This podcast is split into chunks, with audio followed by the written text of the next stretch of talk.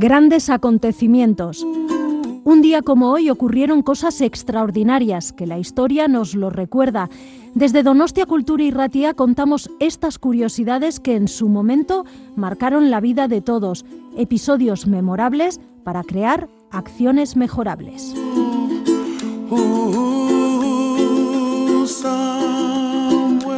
Grandes acontecimientos, Donostia Cultura y Ratia lo puedes encontrar en el dial de tu radio, en el 107.4, y lo traslada por las ondas hacia ti.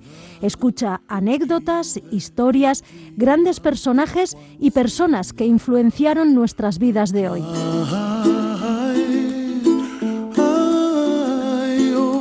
Grandes acontecimientos de la mano de Visen Aramburu.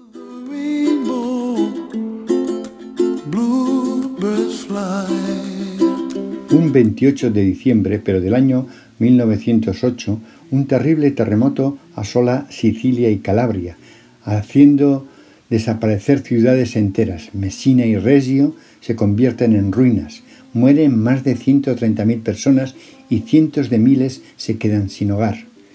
Un 28 de diciembre, pero del año 1836, en un acto solemne celebrado en Madrid, se firma el Tratado de Paz y Amistad entre México y España, mediante el cual España reconoce la independencia de la nación mexicana.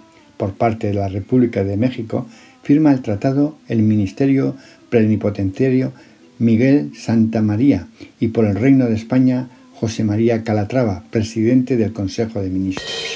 Fidelidad de sonido, Schneider. Profundidad de imagen, Schneider. Calidad y elegancia Schneider.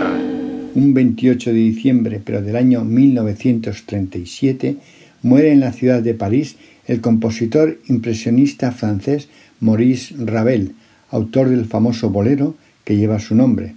Aunque su catálogo de obras no es demasiado extenso, cabe destacar la ópera La Hora Española, datada en 1911 un 28 de diciembre, pero del año 1852, nace en Santa Cruz de Iguña, España, Leonardo Torres Quevedo, ingeniero e inventor español con numerosos patentes a su nombre, algunas de las cuales le convertirán en precursor de la robótica moderna.